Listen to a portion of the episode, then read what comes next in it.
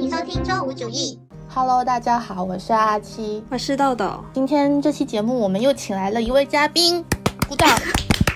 是我们的一位老朋友。来，这位老朋友，请您介绍一下自己，好吧？Hello，我是扎克，我是豆豆以前高中的同学，是高中吧？是高中，就是这样子开始认识的。然后豆豆上次问我对死亡的看法是什么，然后我就还就是有有兴趣谈一谈，就这样子写。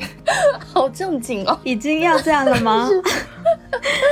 好啦，呃，刚刚扎克也说了，我们今天要聊的话题就是关于死亡这件事情。想聊这个话题的起因呢，就是因为豆豆听了毛东的那个播客《基本无害》那一期，他邀请了身边的朋友设想自己的葬礼的那一期，没有听过的朋友也可以去听一下。然后豆豆就邀请了我们 来聊聊这个话题。因为那一期的题目是怎么活，我还没有想好怎么走，嗯、倒是想好了。然后我就觉得说的挺对的，就 感觉既然想不想不好怎么活，那就想好怎么走也不错嘛。嗯嗯所以就想去聊一聊大家对死亡的看法，因为毕竟我觉得死亡相对来说还是一个比较少被提及的话题吧。对对对，所以那个写提纲的过程中，我其实有感觉到我自己对这个话题是还蛮无力的，切身的经历不太多嘛，更多的都是一些想法啊、感觉啊这种设想吧。但就是觉得说记录一下这个年纪我们对死亡的看法也还不错，之后可能还可以再回听一下。那就问一下大家，你们怕死吗？我觉得这个话题我也蛮有发言权的，因为我应该是怕死第一人吧。我真的是很怕死，你是是因为很热爱生命吗？我不知道哎、我不知道这两个是不是对等的，就是热爱生命等于怕死这个事情。但是我是从小到大都很怕死，我觉得这已经是我的天性了。就我感觉怕死，应该所有人都怕死，但是我特别怕死。你是说他自己某一天突然死掉的那种吗？还是都有啊，就是怕自己死，怕亲人死那种。怕自己死是我从小到大都是这样。怎么说呢？我不是有跟你提过，就是我小时候的的一个想法，就是那时候才小学一年级，当时我爸妈就去那个欧洲旅游，嗯我就在新闻上看到九幺幺，然后我当然那时候就分不清美国跟欧洲的地理位置的距离，我只知道都是遥远的西方，所以那时候我就看到那新闻，然后我就疯狂的打给我妈跟我爸，然后他们都没有接电话，其实是因为时差，那时候他们在睡觉，嗯就在狂哭，就我觉得他们死了。然后后来他们第二天给我回电话，然后在那里讲说哦不是这里啊之类的。就日常来说，小时候跟我爸妈打电话的话，我爸妈不知道接电话，我也会很紧张，我就开始惶恐，然后就会觉得他们会出什么意外，不可抑制的这么想，很奇怪，因为我那时候真的就是小孩而已，就我不知道为什么我会想这么多。这个是亲人方面嘛，所以你其实是怕亲人死，还是怕自完全还是两个不同的？都怕，但是我自己来说也是，我很怕去体检，就怕检出个因为什么问题？怕有不好的消息就是？怕面对健康方面的一些问题啊。其实健康如果有什么问题，也是怕死亡的一个部分嘛。然后安全问题也会啊。我到现在虽然我坐了很多次飞机，到我现在还是怕坐飞机的。就你应该就是好好当一个怕死的人，坚持经常去体检，才会没那么容易死，好吗？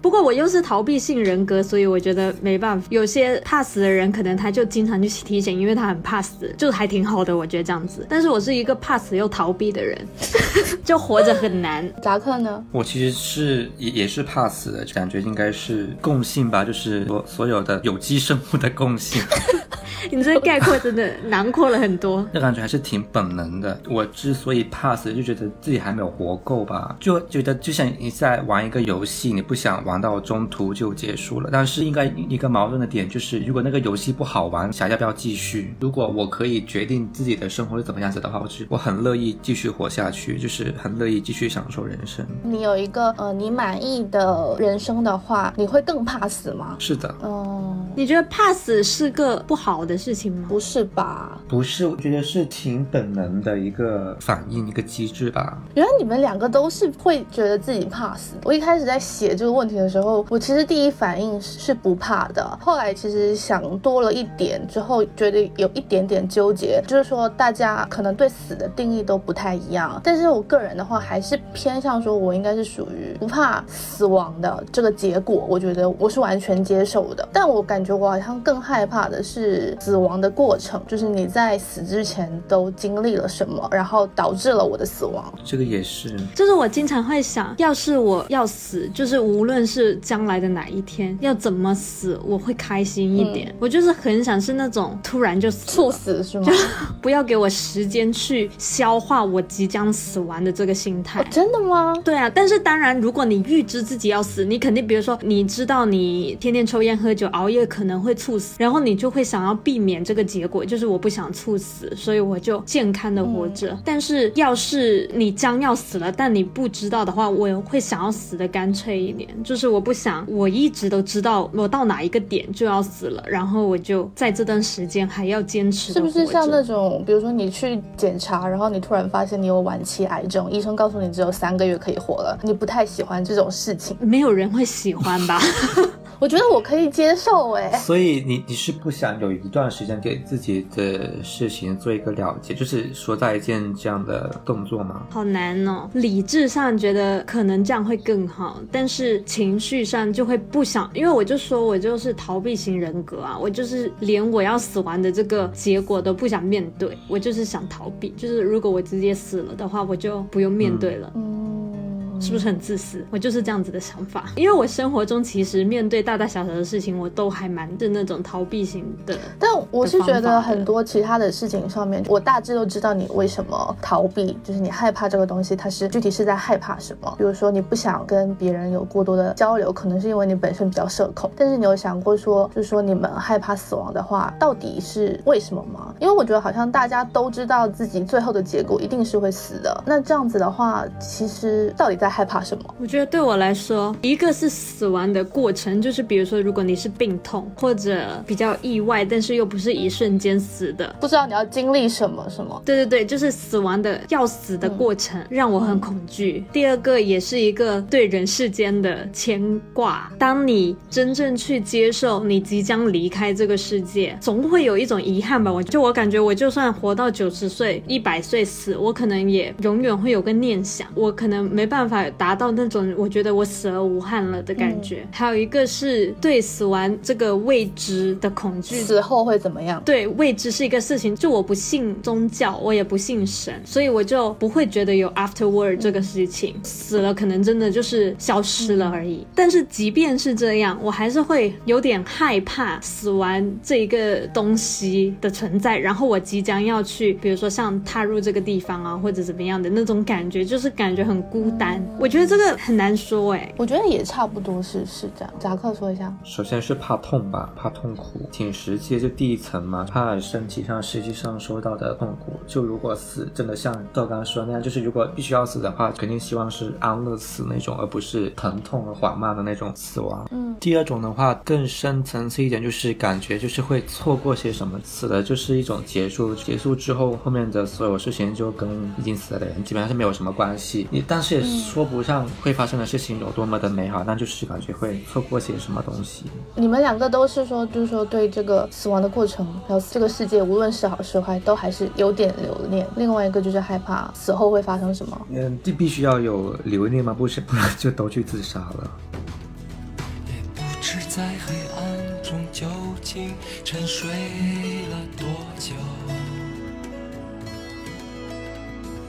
不知要有多难才能睁开双眼。我从远方赶来。我有想过，就是我常常会说，我活到多少岁了就可以去死了，还是感觉就是像刚刚说的感觉，我正在可以快乐的时间，不想现在。但是如果你说让我七八十岁、五六十岁那，可能那时候心态就会更加放轻松一点。但我感觉好像老年人，假设说我们都到七八十岁了，但他们也很怕死，是不是？对，老年人好像更怕死。哎，我预想我老年的时候，我感觉我也没有那么的平静的去面对这个事情，因为你越老，你其实是越接。进死亡的门嘛，一定是的嘛。你的生命越走越远，你肯定就是越来越快死。所以我觉得老年人应该更恐惧吧，就除非你自己是那种看得很开的。嗯，反正我就觉得我我不是这样的老年人，我我老了也怕死。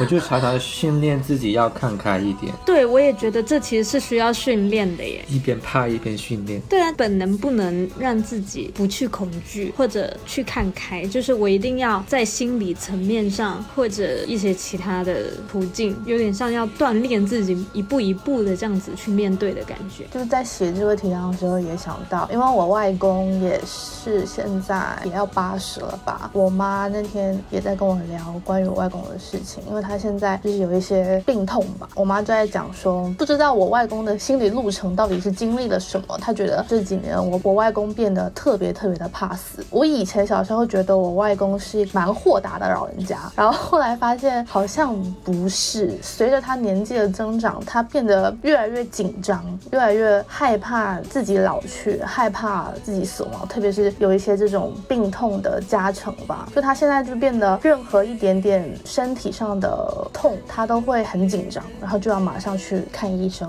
但我感觉我好像就是我有时候在想象说自己老了以后啊，就死亡这件事情，就是像我刚刚讲的，我其实是不怕的，还是怕死亡这个过过程。我觉得如果说类比怕老的话，我感觉也一样，就我也不怕老这个结果，但也是更害怕老年带来的一些或者各种问题吧，或者说严重一点的话，得了老年痴呆症什么的，失控什么的，就这些还是我比较具体担心的问题。但本身老了和死了，我都不是太在意，就感觉这是一个必然的结果。我就对必然的结果这件事情，觉得好像没什么太大感受，它终会发生。我反而就是变得心态比较平静，就不会想说要做什么去去挽留他这样。嗯，你说老了或者死了的这一个结果跟具体的问题，这两个可以这么清晰的分开来谈吗？就我感觉对我来说是混杂的。对，我也想说这个，同意豆豆，就是我觉得死才是唯一确定的，然后过程就是老老了，这个过程其实就是等于它带来的所有那些病痛，然后生活质量的下降这些，我完全分开看。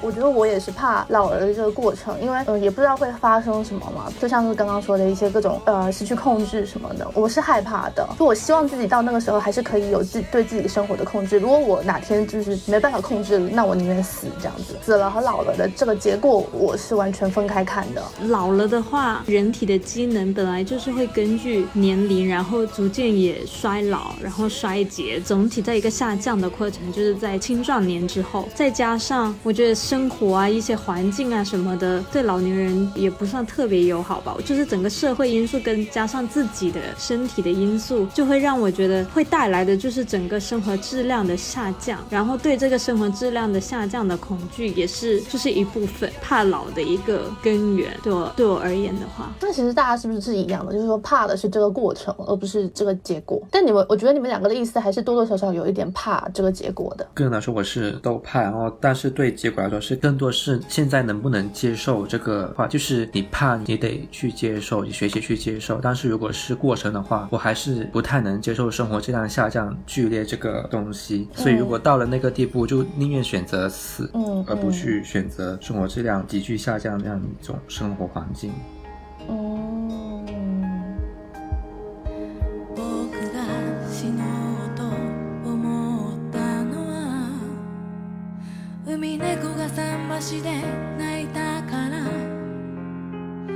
波の間に間に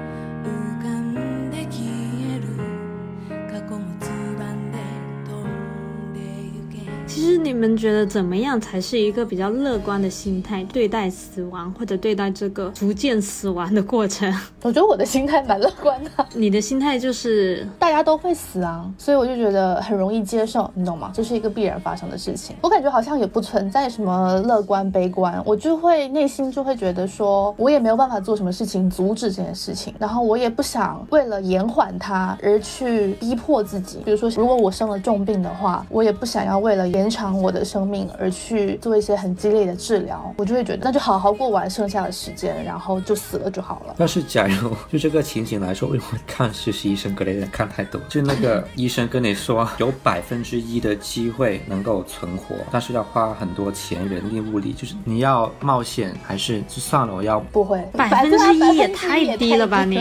不说那么具体，对的，有有有低几率可以存活，要冒险吗？我也不会。但我觉得这个可能要看百分比，你是三成还是五成还是七成？我觉得概率什么的对我来说都还好，但我可能还是要更具体的看，说我为了这个治疗我需要付出什么。如果它的过程很痛苦的话，比如说要插管呐，然后你不能吃好吃的东西，反正就是牺牲了你很多的生活，那我觉得我也不要。然后且不说它的治愈概率可能还非常低。对我感觉我不是那种 fight for life 的感觉，这可能真的要具体情况具体分析。而且有一些如果太贵的话，有一些家庭也没办法负负担吧。而且就是有可能倾家荡产，然后什么都没有。嗯，扎克，你是觉得百分之一机会你也想活下去吗？不想啊。百分之多少你愿意活下去？啊我也同意你刚刚说的那个看法，就是先不谈百分比，先谈那个生活质量。看你之后，如果你治好了，但是你之后活得很差，那就算你跟百分百治好，也要想一想。那如果你说百分之七十能治好，就完全康复，那我就是要冒险。甚至甚至百分之五十，我都要去冒险。如果说你们现在都病危的话，那达到什么最基础的条件的话，你们愿意活下去？因为我之前为了做这个选题，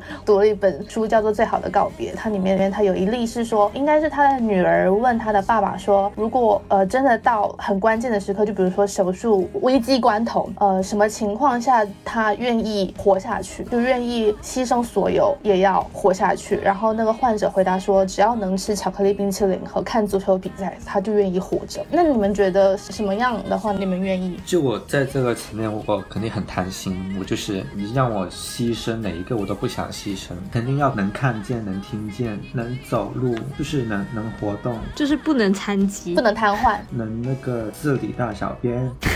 对，因为其实就刚刚在 refer 那个就是医生格雷，就是有很多后遗症是你健康人是难以想象的。比如说你做了某个手术，你之后就那个肚子要完全一直开着，然后活在一个机器里干嘛的，还挺残忍、挺恐怖的。其实那个《红楼梦》那个那个谁啊，那个葬花那个，他是不是林黛玉？他一直很很多病，但是呢一直活着那种，就是他要后来死。我可以接受这种反复的生小病，但是不能失去我刚刚说的那些东西。你可以接受你一直都有病，但是还是要有一个基础的行动能力，还有认知能力，就是你可以自己决定自己的事情。对，嗯，我觉得我也差不多哎，只要我还可以有意识，然后可以自我控制的话，我就愿意活下去。那如果呃没有这些的话，我就不愿意。其实我有想过有没有什么东西一失去了就一点都不想活，就是然后我常常不能想象，如果我瞎了之后我的生活会怎么样，就是感觉视觉还是优先其他所有东西。我我其实有想过五官里面就是哪个我可以接受，比如说哑了、瞎了、聋了，然后我想想好像好难给它排序，就是我都不能接受。可以接受我哑了，就不能说话，但我很爱唱歌。你在博客里面说你可以接受哑了，是吗？就是这三个感官，我真的想了很久，就是我能不能接受。后来发现好像缺一我都很难接受，主要是你也一直拥有嘛，就是你很难接受他失去他的生活。我后来想想也觉得这条件也挺高的，嗯，就是还是想要跟现在差不多。对，就是感觉我们没有到那个真的要选择的地步，就做不出选择。对，就是真的在病房里面，医生问你你要你活着还是干嘛，就 不得去做这个选择，就真的很难。对啊。就是现在想的话，就会觉得很贪心，你你就很难取舍。你提到那个例子，就是那个患者只吃巧克力冰淇淋和看足球比赛，感觉他已经很真的很病危，然后挣扎了很多年了吧？也不是，我记得他是刚检查出了癌症，然后也是要做手术的嘛，也是比较严重的类型的癌症。那他这种心态是我们刚刚，是我能认同的，就比较好的心态。我刚不是说到那种心态是比较好的对待死亡的心态吗？我觉得这个就比较好的。嗯，但说实话，我觉得它这两个条件也包含了很多要求，比如你可以吃巧克力冰淇淋，那就意味着你还是可以吃一些正常食物的。但但你可能瘫痪在床上，那也是。或者你你一吃就 立刻拉出来，太极端了吧？好具体哦。一吃就拉出来，我后我都有画面了吗？所以就是他其实也真的挺乐观、挺豁达，我觉得。是，我觉得，我觉得如果我是病危的话，是回答不出这个答案来，这需要一个乐观的人去回答。这样子，到时候如果说真的，如果到你病危的时候，你会让别人来替你做选择吗？比如说你的父母，应该到时候就是会为你做选择的那些人。我我有自主选择的能力吗？还是我已经晕过去了？不是，就是另外一个电视剧的知识点，就是你可以提前说你要不要接受治疗，就是如果嗯化疗不是化疗已经是不是比较早，，就比如说你的你的心脏停止跳动了，你要不要接受那个叫什么？对他要不要帮你复苏？嗯嗯要不要替你实施那种比较激烈的治疗？你可以提前说我不需要，我我就想死，就他对，就不抢帮你。之类的。有这种文件的吗？有的，然后还有另外一种文件是，如果你突生重病，然后你没有办法再做选择，你可以提前拟定一个人帮你做选择。嗯，我其实看电视剧还挺好的，得出什么结论呢、对我感觉就是我自己虽然还没有往这个东西具体怎么想，但还是觉得是还蛮好的，就可以提前准备。嗯，我也觉得，我看那个《最好的告别》那本书里面也有提到这个，最好都先跟自己的家里人都沟通好这些事情，这样子你真的到那个时候的时候，才不会惊慌失措，然后做出一些不太好的选择。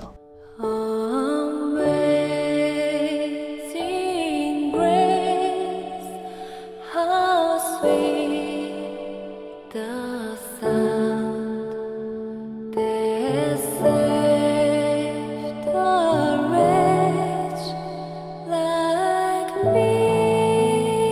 个就让我想到跟家里人沟通好这个事情，这件事比较难发对，国内挺难，就简直不可能吧？就你无端端的跟你爸妈说，假如我死了你，就假如我生病了，你不要救我。就是听那个基本无害期关于葬礼的那一期嘛，然后毛东在前面有先讲一段，然后我记得他就在讲的是说，他有一段时间自己觉得自己很潇洒，对于死亡啊这件事情就觉得看得很透，就是这是必然发生的嘛，所以我们就是要很 smooth 的去面对这个事情。他就以这样的心态跟家里人讨论死亡这件事，说要是我死了之类的，巴拉巴拉。然后他妈就是完全不能接受这个话题，而且他妈就是非常的伤心，就是听到这句话，然后他就也意识到，一个是其实对于亲人来说还是很残忍的一个事情，跟他们去讨论这个事情的话，都很难吧？在中国的这种死亡是比较禁忌的话题的一个文化背景下，然后再加上一些就是你跟亲人之间的这种羁绊双重的这个影响下，就是使得死亡这个话题真的很难去跟亲人提起或者讨论。但我觉得跟亲人很难讨论死亡这件事情的话，我感觉好像也不是说单中国人特别忌讳吧。我感觉好像某种程度上来讲，的确全世界都还蛮忌讳的。但可能国外现在这方面有一定的发展，但我感觉好像原本应该人本身就是还是有点忌讳这个话题吧。但是这里的忌讳，我指的是有点神学的忌讳。比如说，如果我跟我爸妈聊死亡这个事情，他们就会觉得不吉利，对吧？悄悄悄，有没有搞满你的嘢？这种感觉。这也不是神学，而是而是封建迷信，是不是？对，但他这个封建迷信归根结底也是因为他们忌讳死亡，就是害怕死亡吧，对吗？就为什么说中国人对死亡的问题比较忌讳？我其实在国外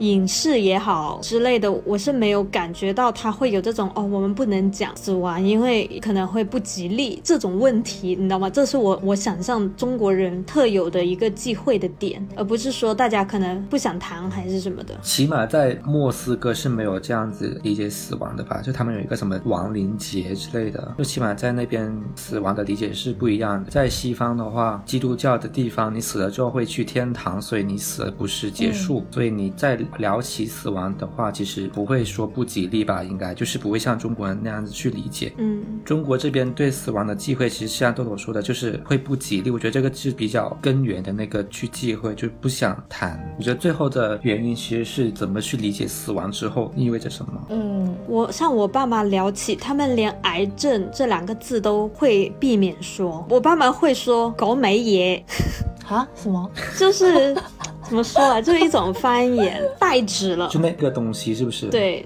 类似就像。伏地魔一样不能说的东西。我我是有这种感觉，那种比较大一点的病，就是类似癌症那种死亡率比较高的之类的那种，他们连这些词汇都会避讳去说。从小到大长大的时候，我有 notice 这个事情。对，其实刚刚这样一类比，其实就挺能理解。中国人看死亡就有点像看待一个伏地魔一样，就是比较纯粹的怕。惧，对，对，西方人就比较另外一种理解，就是虽然是怕，但是没有那么纯粹，感觉就是知道之后还是有别的东西。更直接面对一点吧，我感觉西方人。就是对于死后的一个世界的一个想象跟寄托。那我觉得我自己好难共情啊，就是我感觉我们现在这一代都没有什么宗教了，死亡的话对我们来说就是纯粹的死亡。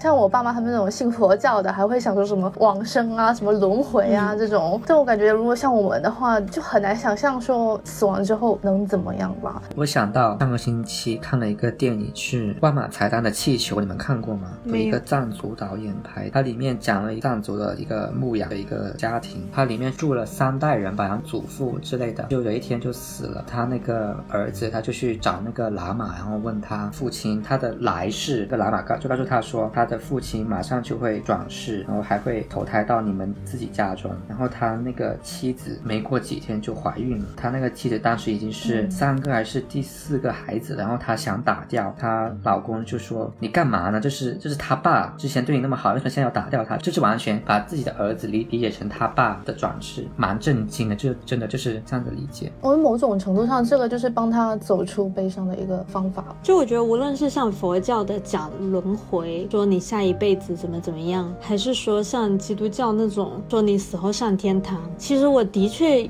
也能感受到是一个精神的寄托，就是你想到你死后有归属，你能想象你死后的生活，就我觉得这是我能理解的一个事情，它能够帮忙缓解一些对死亡的一个未知的恐惧。我只想死后没有任何东西跟我相关的，死了就结束，就像你一个电脑你关了机，那个游游戏结束，而不会在在后台慢慢的继续，他不知道他在干嘛，那样偷你的信息还有之类的。余热的那种，对啊，就是我我觉得会给我更安心。你万一说你死了，然后还有什么来世，还有什么极乐，还有什么地狱什么之类的，就还去就有更多的不确定，我还我会更害怕。哎我很抗拒来世这个概念的，我完全不想要有下一世，就是不要搞我了。对啊，就就是我有时候想着想着，就算我下一世的我已经没有现在这一世的我的这个思想和意识了，但我现在想起来，如果我还有下一世的话，我还是觉得毛骨悚然，就是我好抗拒这件事情啊，就一点都不想它发生。啊，但是我还会在想说，我来世要当什么比较开心耶？我都会选一些动物之类的，而且还不能被捕食的那一种，就是不能生存环境很激烈的那一种，想要那种可以躺平的动物这类的，反正就是可以安稳的过一生的那一种，不想再当个人了。嗯，就如果真的要要有下一辈的 话，我感觉也是，反正最起码不要让我再当人。而且如果有下一世的话，你不管就还是会有在一个这种生存，然后再到死亡的一个轮回。反正我是宁愿没有这个轮回了，就就停止停止在我这里就可以了。是大概是这样。对，是我我一想到就是如果死了之后还有灵魂，然后那个灵魂不知道该干嘛的时候，什么那么长久的未知，真的太可怕了。你可以回去 hunt 别人啊，不那不好如果玩吗死？后变成鬼的话，我觉得挺开心的耶。但那个鬼是没有期限，就是因为我们对这个真的是未知，不知道有还没有，还是不知道有多久。那如果你是当鬼当一一万年，就人类时间一万年，那这干嘛呢？一万年干啥不好？游魂野鬼，你这种就是那种在炼狱中一直轮回的人吧，就是一直没办法 有归属，，大概就这个意思。对就一直只能当游魂野那也不用鬼。到说到在地狱那么惨吧？就如果你只是飘荡在人间呢，你还有意识，然后你可以看到世间正在发生的事情的话，你觉得如何？你不是很想看到世间你错过了什么吗？现在给你这个机会，参与耶，就是然后不能做什么，就看戏吗？这种脱离感不会带给你快乐吗？还有反人类耶，还还是真的死了吧？这样子出来，我突然觉得我应该还蛮 enjoy 这样旁观的视角，哎，觉得是在看剧一样。那你看之前没有没有人讨讨论的，除除非你说所有的游魂野鬼都可以在一起讨论，那那可以。那 那是不是还能见到一些死去的有趣的人？对啊，这还能还能继续当朋友的话，那还那还可以。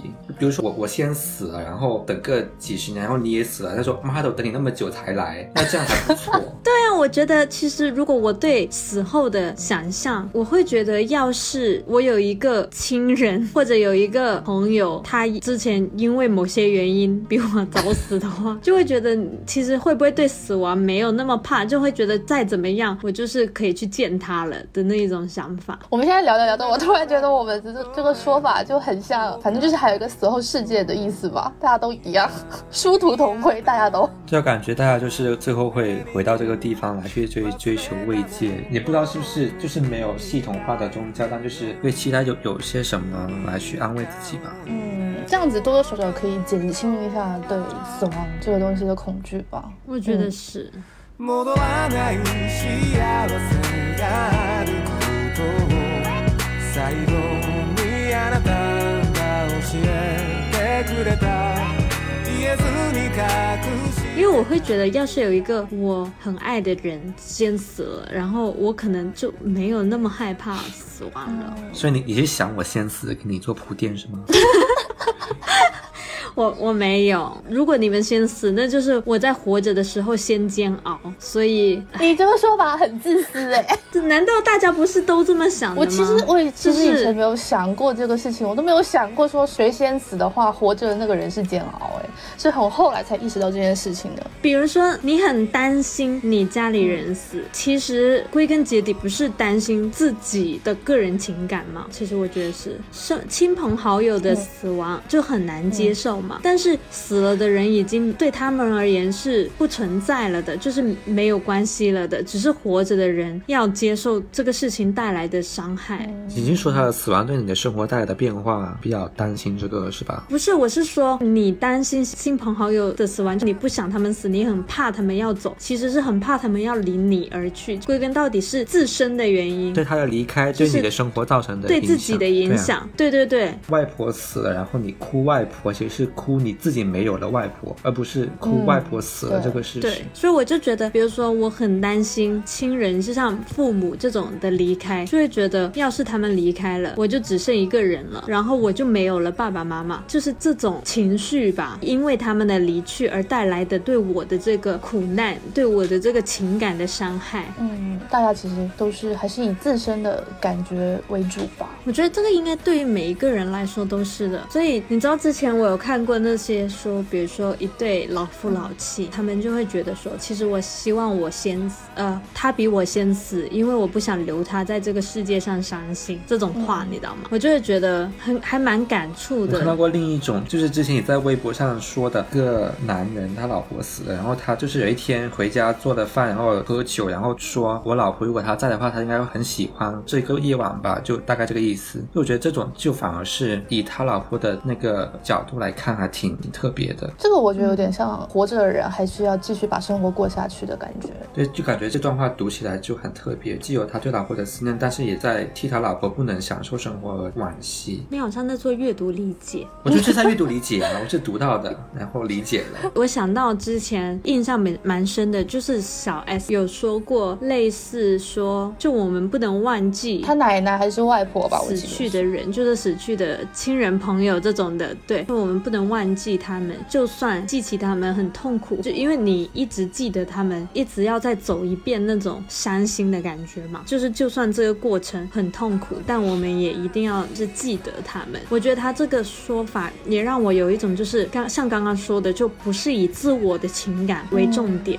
而是以他人的为主，觉得他们需要被记住，就是他们不应该被我们而忘记，所以去这么做的。是宁愿自己伤心，就是像我这种，如果我为自己的情感作为重点的话，我所有的点就是想要我的情感为最上的话，其实我是会觉得我想要逃离这种痛苦的情绪的，我会一直在这个痛苦的情绪里面煎熬。这样说起来虽然很浪漫，但是我觉得你要真的忘记一个人不太现实吧。对，就是说自主的要去忘记亲人死亡这个事情，可能也没办法。但是他给我的感觉是，他在自主的很用力的去主动回忆。抓住这个事情，对，去抓住这个记忆、这个情感。因为我不是那种逃避型人格嘛，所以我很多时候我可能逃不掉，但是我会很想逃，因为我不想那种痛苦的感觉。那我觉得这样很自虐。有一点啊，但是很还蛮感人的。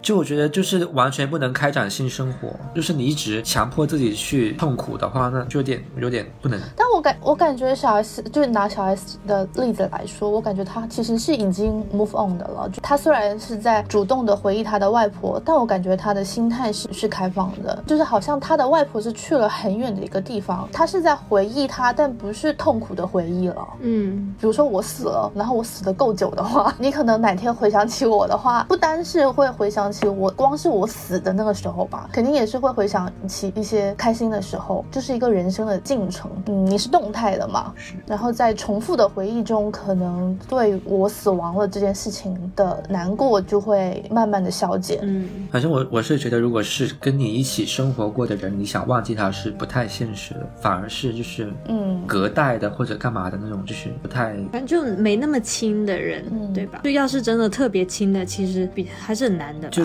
你可能会没没有想起来，但是你不会忘记。那忘记可能真的要失忆吧？就 要忘记有点太难。这么大个事情怎么忘啊？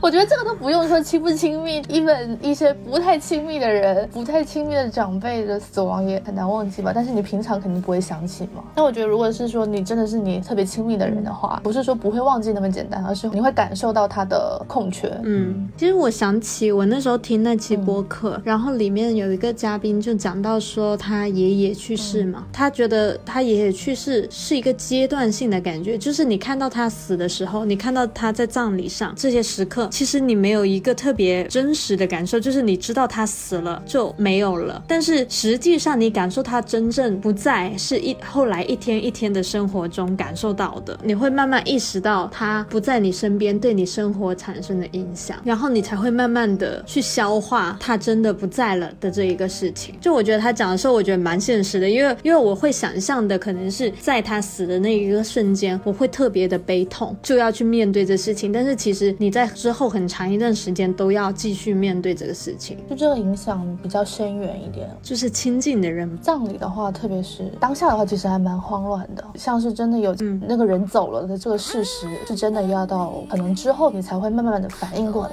说这个人真的走了。Remember me. Don't let it make you cry.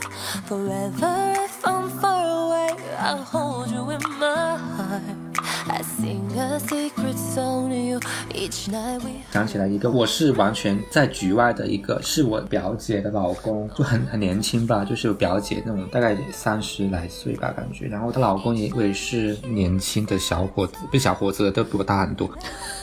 就青壮年嘛，然后不是一直在外面读书嘛，然后我是看朋友圈才发现他已经死了，大概是生病生了个鼻癌还是什么，治疗了一段时间，然后没效然后死，就感觉还真的真的很突然。就如果是年轻的人的话，这种很突然的话，蛮难接受的吧？身边的人，其实我有觉得，对年轻的人去世会更有一种共情的恐惧你会，共情自己可能会死吗？对啊，感觉没有到时候嘛。一部分吧，就会觉得生生死未卜，不是，这不是一个对的词，我想一下生。命无常。，对，就是无常，就是对这种无常的一个是恐惧，觉得啊、说不定哪天就死了，或者说不定你亲近的人也有可能哪天就死了的那一种恐惧。就我记得之前我有一个，我也是共情到落泪的，是新闻上的一个女孩，那个新闻应该大家都有听吧，听过吧？就是那个滴滴的被那个司机杀害的一个女孩子，然后一开始的时候晚上还有发她照片，就后来就会大家就会觉得说不要传死者的照片嘛。前面我一开始关注到这个新闻的时候，就大家还有发她照片，还有她微博，我当时还填进去了她的微博，然后就一个很就是也是年轻漂亮的女孩子，二十多岁吧，很像身边的朋友或者跟自己差不多，你知道，她的微博也是很日常，有对生活的一些热情，有一些小的担忧之类的，就很真实的。所以我当时看他微博的时候，我就看哭了，就是很难想象像他这种很像身边的朋友或者是自己的那种感觉，然后就突然就去世了，还是因为一些比较恶性的事件，很难受。当时看的时候，就是我会觉得像这种的，你会共情的更多。感觉看这种，如果是这种新闻类型的消息的话，这种陌生人的话，如果就像你说的这种像身边活着的人的话，就会更容易误伤其类的感觉，就是会共情到自己身上或者自己身边的人。嗯嗯那种感觉，就刚刚说年轻人的死亡，我不知道为什么，可能是因为现在身边的人都陆陆续续结婚生小孩，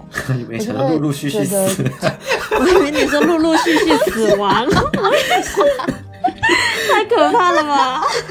神经啊！我陆陆续续结婚生小孩，OK，很难想象，如果是作为父母的话，要怎么接受自己的孩子在这么年轻的时候就突然死掉了的感觉。有时候就觉得说，老人家如果去世的话，好歹他们不管怎么样，或好或坏，都已经走过了一生。但是年轻人的话，就会觉得他还有很多的机会，就觉得有点可惜。就我想到，就也不是特别亲近的一个事情，但是就是有听说，就是小哥他有一个姑姑的儿子吧，他的 cousin 十九岁的时候，应该类似心脏病发猝死的这样子。我原本就没什么感觉，因为我又没见过，我又不认识。但是呢，他姑姑 Facebook 上好友申请，嗯 然后我就在了嘛，就会你说小哥的姑姑好友申请你，对，我记得我刚加他的时候，记得他的背景还是他的头像，就是他儿子的照片，是一个挺帅的男孩子。之后我加了他之后，就会看到他经常发他儿子。其实已经去世了有好多年了，可能有十来年了吧。而且他还会发说，今年其实算是他的多少多少岁，就是诞辰，不是叫诞辰，叫什么？你说忌日吗？我忘记叫什么，就是如果他没死，然后他就是多少多少岁这样子。但是他发的内容不算是那种特别特别悲伤的，好像只是在叙述一个事情，但是他就会一直的发。然后我听小哥说，因为他儿子不是心脏病去世的嘛，所以他有在做这方面的公益，是那种募款啊之类的。我感觉他应该把部分的悲伤去化作做这个事情，因为这个事情而帮到更多的人的这一件事情上面。算是一种寄托吧。对这个故事，就虽然离我也有点遥远，我也没有见过这个人，但是我当时也觉得蛮感慨的，听到这个故事，然后看到他首页的内容，会觉得作为父母，真的我不知道要怎么去消化这个事情。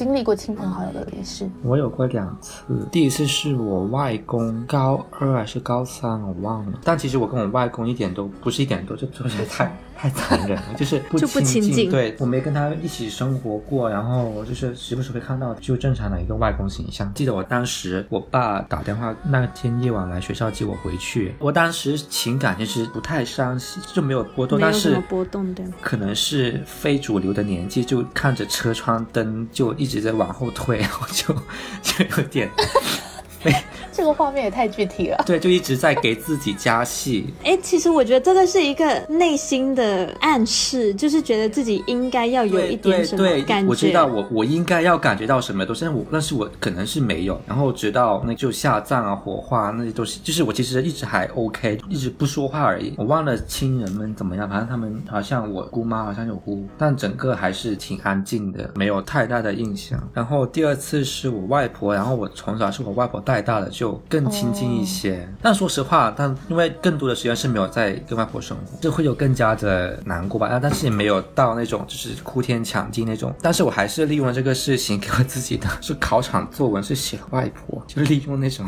你是真的有感触写了外婆，情好好像没有那么浓烈啊，没有没有纸上那么浓烈。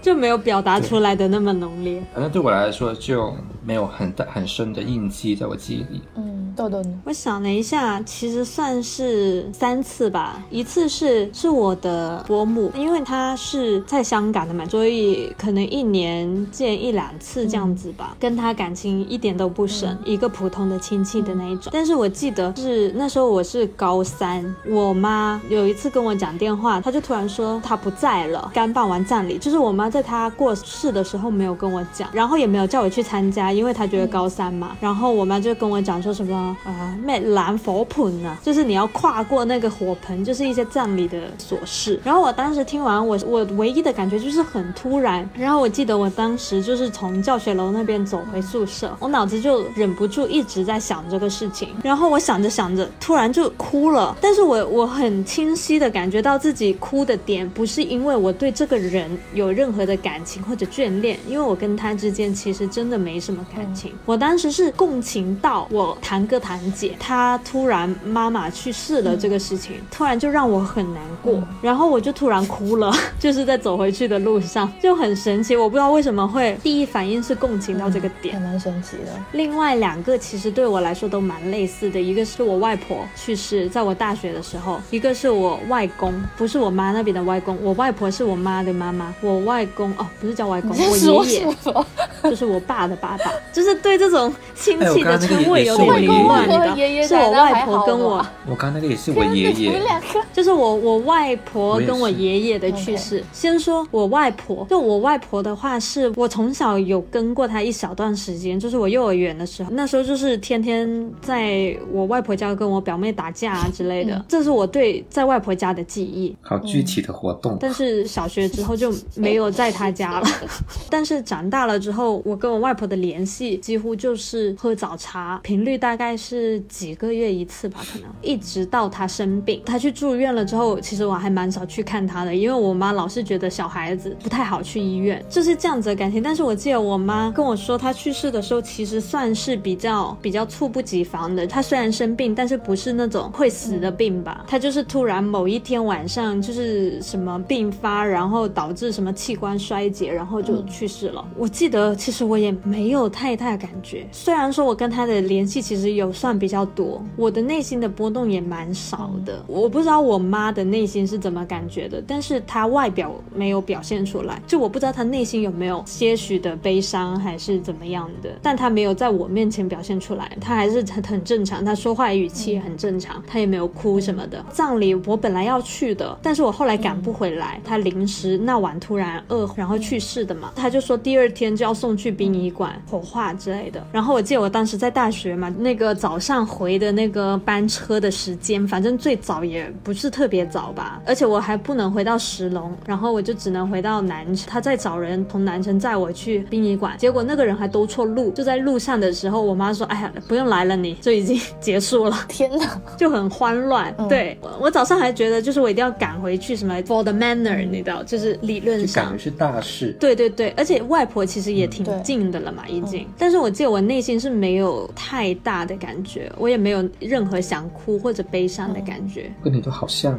我爷爷去世，其实我也是这种感觉，我跟他也没有到很亲，他就是爷爷，唯一的联系就是平时的节假日吃饭，家族吃饭。然后他去世的时候，我记得我在英国暑期课程的时候，但是他们葬礼是办了，但是他还有一个葬礼相关的流程，就是在他的家里要搞很多东西的，就是要请那个那些人叫什么法师类似的，对，然后也我们所有人要跟着他什么转圈呐、一个一个要拜呀、然后要撒什么纸啊，好多流程我第一次经历。但是我记得我们当时聚集在那里走这些流程，然后很热门，那时候是八月份，大家都在聊天，特别轻松那个场景。我后来还跟我堂姐跟我妈三个人去旁边的麦当劳吃东西，因为他那那个流程太长了，然后又很热，我们就去躲一躲，然后吃了个雪糕再回去继续。就你懂吗？就是整个流程特别的轻松。但他那个是不是已经离葬礼已经一段时间以后了？其实也没有，可能一两个星期左右吧。对，因为我爷爷去世的时候已经九十多了，也不是那种早逝的那种悲伤吧，应该。其他人也可能也跟我一样是感觉不大的。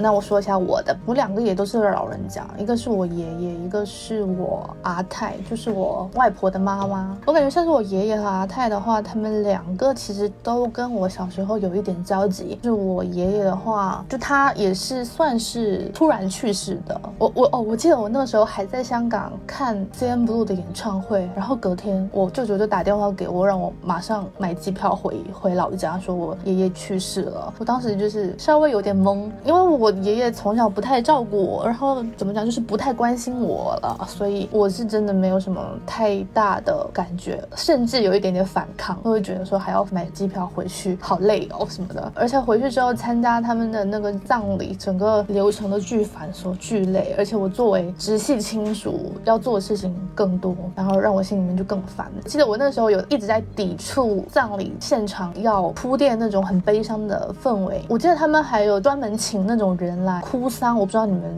那里有没有，就是出殡的那一天会请人趴在棺材上面哭，而且是要很大声、很大声好。像有这个印象耶。嗯，我当时在旁旁边看这个，我就是整个是第三视角在看这个场景，我整个就是很脱离，然后内心一直在翻白眼。一方面觉得 为什么要这样？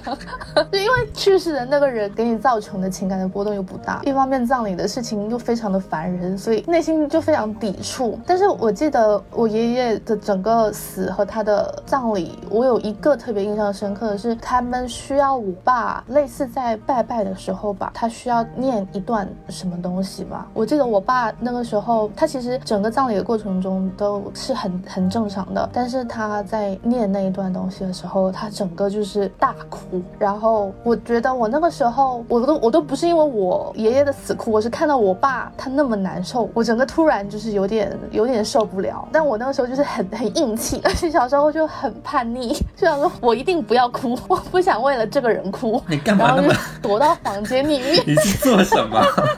小时候就是会有一点这种想法，你知道，我就会觉得说，哼，这个人，我的这个所谓的爷爷又完全没有照顾我，也完全不 care 我，我到底为什么要在他要参加他的葬礼，然后 要在还在他的葬里面哭，就是我不想输你，哎，就是会有这种想法。我觉得我刚刚跟老杂说的都已经够冷漠了，结果我整个葬礼期间，我就一直在试图摆臭脸，你知道，就一直在抵抗身边的这种情绪，不想妥协。然后另外一场就是我阿泰的葬礼，然后我阿泰的话就是跟我关系比较好，因为我小时候在他家长大嘛，然后后来才去了厦门。但是我去了厦门之后，嗯，我阿泰也经常会去厦门找我，一直到很后面我出来读书，然后他身体也不太好了之后，他才比较少联系。他那个时候他算是自然老死吧，没有什么病痛。多大了？九十八还是九十九，很老了。嗯，对啊 对。然后最后应该走的也不算太痛苦吧，我不知道具体情况，我那个时候不在，我只是回去参加了葬礼。但我觉得我也也还蛮奇怪的，就照理说他跟我感情应该算是比较好的了，但我也还是没有太难过的那种感觉，你知道吗？就是我觉得我应该再难过一点，但是好像也没有特别难过。我觉得我对我外婆就是这种感觉啊，跟我外婆不是也是就是偶尔喝早茶什么的，也不算联系的太少，但是就对，就会觉得自己是不是理应有一产生一点悲伤的情绪。嗯。嗯，我觉得我参加我阿泰的葬礼的时候的情绪，就跟你们两个说，你们参加各自爷爷和外婆的葬礼的那个情绪会比较像一点，就是觉得理应自己再更难过一点。It's been a long day without you, my friend. And I'll tell you all about it when I see you again. We've come a long way from where we began. Oh, I'll tell you all about it when I see you again. see 因为我们老家的那些葬礼的程序非常繁琐嘛，更占据我精神的都是葬礼的这些事情。我们还要穿着那种丧服绕整个城镇走一圈，要捧着他的那个照片，要吹着那种丧乐。我现在就只记得当天太阳很大，然后我整个回来的时候晒得脸都红了。就一般葬礼是不是流程都特别繁琐？因为我经历过的唯一一个葬礼就是我刚刚说的我爷爷那，也不算，就是有点像葬礼的延续嘛，找人去有点像做法之类的感觉，在他家那边真的是搞了可能有三四个小时，才三四个小时，还很久嘞，就整晚都在搞。我们老家这边是好几天呢。哦，好吧，我记得说到这个流程，我记得就是我爸当时不满意，我爸想按那个本土的那种传统的这种模模式弄，然后我那个大伯就是他是长子，然后他说按佛教的弄，但我不记得具体有什么分别，因为我不太懂。现在红白式的那种习俗该干嘛我都不一点都不知道。。然后当时我记得我的心态应该是没想到我也会在这个队伍就走在这个 这个城镇里，然后没想到我也有今天呢，就这个想法。是不是就第三视角在看自己？我真的也是，但我对葬礼的印象都很深刻，因为都作为比较亲的亲属，你要做的事情还蛮多的，所以我都印象很深刻。像我们家那边，首先要办七天的那个算是守灵的那种嘛，然后家里面是要二十四小时提供吃的给来的客人的，然后还有收那些电仪的钱啊。我爷爷去世的时候出殡的当天，我妈还要去给尸体整理仪容。你爸是长子吗？就是唯一的一个儿子，但是是最小的，唯一的哪两个姐姐。哦？那应该就是所有的事情都轮轮到你家儿子来做，所以你应该更多事情。比如对我爸是最小的儿子，他上面还有两个哥哥。那的确也是，然后像是你直系亲属，你那几天就是你必须都只能穿丧服啊，哎呀，还有什么把死者的衣服拿去我们那边的公墓那边去烧什么的，哎，就一大堆流程，一大堆，好几天，一直等到出殡的那天才结束。我印象中我也没有经历过，可能是因为我爸妈都不是长子的那种，就我妈有个哥哥，然后我爸有三个哥哥，对，所以轮不到我们来干这些事情。Good for you！我记得我就请假回去了，就一晚上，然后第二天就去上学的感觉。嗯，你也太轻松了吧！我的天哪！没有你那么夸张，就是这么多事情要去操办，但是还是有觉得整体来说葬礼的内容还是很繁琐的。就是就算我这种没有参与度这么高的，但还是要去配合做一些葬礼的内容的时候，我会觉得其实整个流程还是相对很繁琐的。啊我当时是挺好奇的在。你们普通的像清明节的那一种啊，去拜山，普通话叫什么？扫墓扫墓。对，有一个具体的流程吗？我想看，就大家是不是都一样的？有啊，你说一下你。应该是很多吧？差不多吧，都是葬在公墓的那些地方嘛。反正家里面的长辈都会准备那些要供奉的吃的、喝的，还有一些纸钱。我记得最早的时候，纸钱就是很普通的那种冥币，后面就是发展到什么手机啊、车啊、房啊的那种纸钱要烧，而且要烧巨多。我们就是去到那个墓那边，先把那些草除一除，清理一下，然后因为它那个墓碑上面不是会刻那个名字什么的嘛，然后每年扫墓的时候要重新给那些名字描红。对对对对，我超喜欢那个环节，我觉得很好玩。小孩子大部分都会在那边描红，大人就在那边准备烧香啊，还有那些供奉的食品摆一摆啊。每个人上完香之后呢，就会开始烧纸钱，真的烧超多纸钱，就是一桶一桶的纸钱在那边烧。嗯其实我觉得那个也还蛮好玩的，把东西丢到火里面去烧，我看上去还莫名的有种满足感，我也不知道为什么。大致就是这样子吧，每一个墓每一个墓之间这样子去扫。那还蛮像的，我们也差不多。因为我爸妈，我刚说的就也不是长子之类的嘛，所以其实祭祀的东西他们都不用去准备，总有人去准备。他们每次准备就是吃啊、喝啊那一些啊。我记得那个好像不同地方会有差别，像我们的就会放什么烧猪啊或者鸡呀、然后有一些米饭等一下，啊，烧猪不是很大只吗？对，然后会有烧酒啊，看情况，好像是看人的吧，有差别的。然后也是像你说的，非常多，现在有的没的纸，特别豪华的别墅啊，豪车、手机、iPad 都有，说如果真的有死后的世界的话，应该超级通货膨胀。真的就是什么都烧，超级夸张。也是这样呢，就是烧完，然后大家拜拜，最后其实还会放个鞭炮，你们会放吗？哦，对对对，还有放鞭炮，我忘记了。会，我记得小时候，候我就会跟我同辈的这些人，就大家就跑到老远，然后叭叭叭叭就超大声。对我也是。那其实这个清明节这个还蛮像的，我想到一个，我不知道你们有没有，扫墓的时候我们会提前买好那种那个叫什么我都不知道，就是用各种各样颜色的纸做成的花，然后把那些纸花贴在那个墓上面，贴满。我没有。那可能是我们这边的习俗。每次去扫墓的时候，就会看到满眼望过去都是彩色的，大家的墓上面蛮漂亮的，也 没有很漂亮，它都是那种很鲜艳的颜色，你知道，不是你想的那种好看的颜色。但我反正个人也还蛮 enjoy 这件事情的，就是贴贴贴贴贴，就把那个墓盖嘛。我没没有，我就是刚刚跟你说那一些其他的流程。但是因为我们去扫墓，他们会带很多零食跟饮料，就是我们边扫就边吃吃喝喝，然后边跟吃堂跟谭姐那些人在聊天。所以我从小到大都蛮喜欢清明节这个环节的，觉得很好玩。我也是，就等他那些供奉完之后，我们 马上菜来吃。真的吗？我们供奉不吃的耶。啊？我们供奉的那些不吃的我们，会直接吃供奉的东西，但你 L N 你还是要吃掉那些东西啊。就带走他们，因为不是我们弄的，但是我们没有没有有轮到你吃那个吃。可能是吧。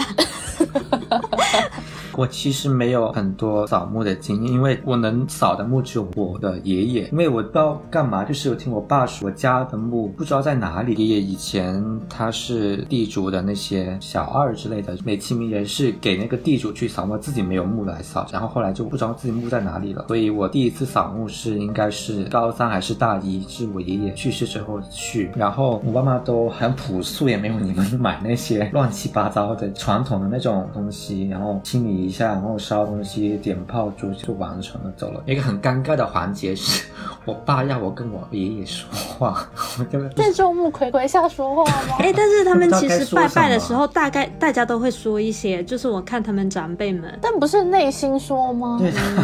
都有而。且这还不是最尴尬的，就你在现场的时候不是最尴尬的，因为我后来不是在广州上学，后来又出国了。我有试过，是我爸打电话给我，让我在电话里给我爷爷说话，这么夸张吗？你爸这这有点夸张了。就很尴尬。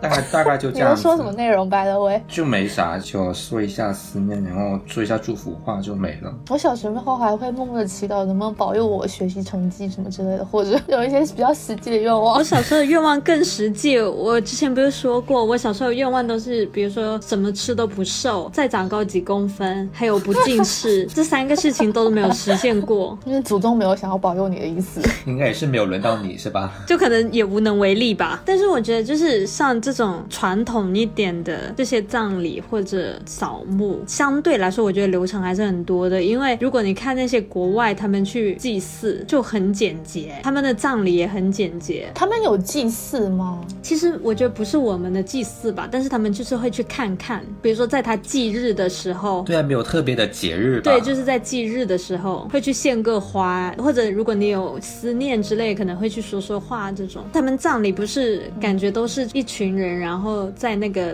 灵堂，然后大家还会上去讲话。我觉得国内就没有这种啊。感觉是有文化的人就会会有这个环节。对啊，就是什么道道业词之类的，反正有这个名词，应该是但在我印象中的葬礼是没有这个环节的耶。有啊。就比如说那个那个袁隆平他去世，他肯定有国家的人有人给他念一个追悼词。那种不一样，好不好？他那种不是常规的葬礼，他那种是伟人的葬礼。我的意思就是说，如果你是来自一个名门望族，就是有那个文化底蕴。好了，是我不够重要，所以我我感觉是农村这些人，就是他没有话说，没有话说，不带这样阶级歧视的。就是我小时候就是会很不理解，为什么葬礼要那么繁琐？就算不是葬礼，就算是祭祀啊，去拜拜啊，我小时候会觉得很神奇。你烧那么多东西，然后做这么多事情，其实死去的那个人他也就不关他事，是是以他的名义再去做这么多的事情，但实际上跟他无关的感觉。就我小时候会觉得很脱离，但是后来也更多的也有觉得说，其实的确是不关他们事的，是活着的人的一个自己的一个寄托方式吧。嗯，更多的是为了告慰活着的人吧。对我后来是这么理解，就我小时候会不理解。我觉得活着的人可能就会觉得说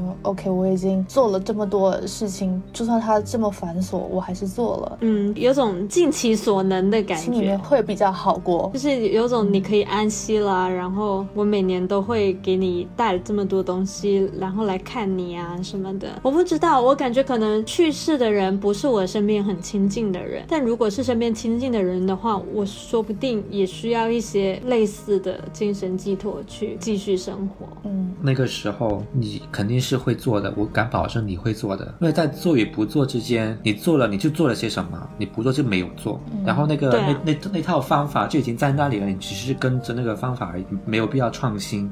你想创新也不是不可以。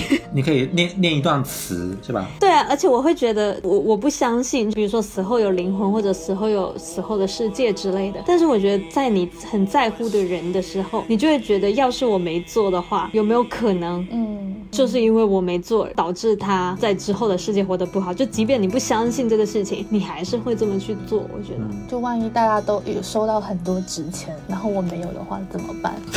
对啊，就是比较一下。会不会有人在那里贷款？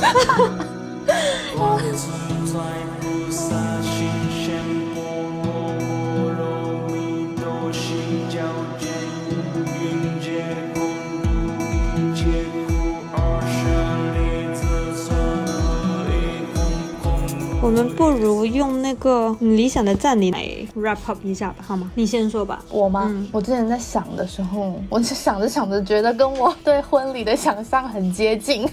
所以红白事是相通的，对吧？对，也是只要邀请真正比较亲近的人，然后大家很 easy 的聊一聊。如果有人想发言的话就发言，没有的话就算了。然后大家吃吃喝喝。如果想谈论我的话，也挺好的。如果我那个时候有灵魂，并且可以参与自己的葬礼的话，听到别人在聊我的话，应该也还蛮开心的，很 enjoy 可以窃听别人是怎么评价自己的这件事情。万一讲的都是坏话呢？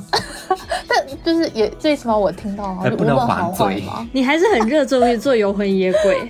对，其他的好像也还好吧。我像是什么那种墓志铭啊什么的，我一直都没有什么太大想法，就觉得我觉得无所谓。我上次也想了一下，但是我不知道别人的墓啊，但是我去拜的那些墓，我没有看到有任何墓志铭。因为真的没有文化啊。我也没有，都是写那种，顶多就写那种族谱啊。我看到的都是一个名字，然后家族照片没了。但是如果有墓志铭的话，你有想法吗？就没有啊，我想不到什么？那你在葬礼上想要播怎么样的歌呢？什么歌都可以吧。他不要这么随便。对我来说比较重要的就是来的人是真正亲近的人，其他的话我就觉得都还好。所以你你只想管理你那个清单 guest list，先列好，我可能会提前拟好，然后别人想来不准来。在门口等着对。啊，只能只能来我认为和我亲近的人，那种单方面认为和我亲近的人就是不能来。你你你葬礼门槛好高哦。所有那些微信朋友圈里那些妈的死的，大家自己给拉黑了。嗯，门槛太高了不 care 他们。我的话，我想了一下，我还蛮想要被葬在树旁边的，或者树下，最好是一棵百年大树。你别想了，去哪里给你找棵百年大树？就找一棵嘛，这个世界上这么多树，然后就把我埋在那里，跟这棵树相依相偎。你想念我的时候，可以来树里坐一要下。火化吗？火化啊，就是把骨灰埋在那如果。树死了，是不是你的责任？也有可能，可能我 hunt 了这棵树。但是你说葬礼本身的话，其实我不太想得到哎，我会更多的觉得其实跟我没什么关系。如果是我死后的话，就跟我没什么联系了。我可能会觉得我爸妈想怎么办就怎么办。哎，我不知道为什么我会觉得 我在他们 之前。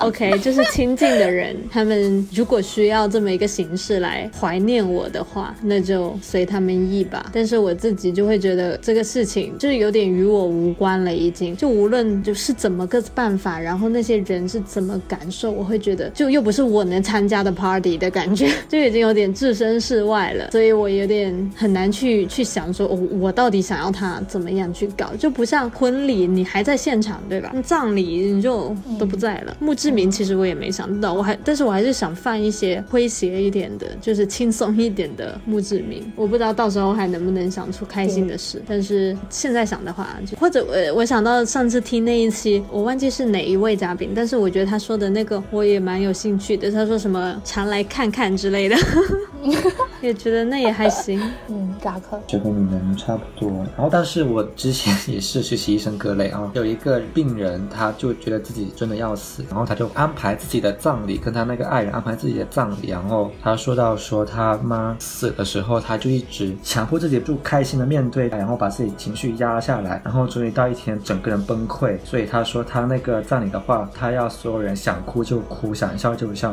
不要说觉得自己要笑或者要怎么样。然后就是我都不知道葬礼可以有什么形式。你喜欢什么形式？有选择吗？我们现在就是理想中的葬礼啊，你想怎么样就怎么样。很难耶，你要想一个派对吗？有人肯来就已经很开心了，好不好？你这个要求好低。你有想要放的墓志铭吗？这个我也没有，这个我不太想放什么，就是感觉会像 QQ 签名一样会后悔，而且还不能改，就是很很大的隐患。万一后悔了，就万一你留下给这个世界的一句话，以后的世人看到你墓上这句话，想说哇，这个傻逼写的是什么？对，就是自己不去自己的才华能够写一一句话可以永不后悔的一句话。如果真的必须写，肯定是诙谐的、幽默的吧。嗯大家都会不想带带着恨离开。嗯，那我们今天聊了这么多，希望能让大家对死亡这件事情可以稍微看开一点，能够更平静的、更诚实的去面对死亡。如果身边有亲人或者朋友离世的话，希望大家可以在其中找到自己的寄托的方式，可以更坚强的活下去。一定要以一个正能量的结尾，对吗？对啊，不想太丧。觉得真的分分钟会走在抑郁里，在抑郁旁边 对啊徘徊。但是我觉得我们还是聊的相对轻松的吧，也不是特别的令人抑郁了。嗯，那就这样吧。行吧。谢谢。谢谢今天扎克来参加我们的节目，希望你下次还来。我们下一次再想一个话题下，次请你讲如何来。复活，好不好？这个太难了吧？超自然话题，好，那今天就先这样子，我们下次见，Bye bye. Bye bye. I did it my way. Regrets, I've had a few, but then again, too few to mention. I did what I had to do, saw it through without exemption. I planned each charted course, each careful step along the byway, and more, much more than this, I did it my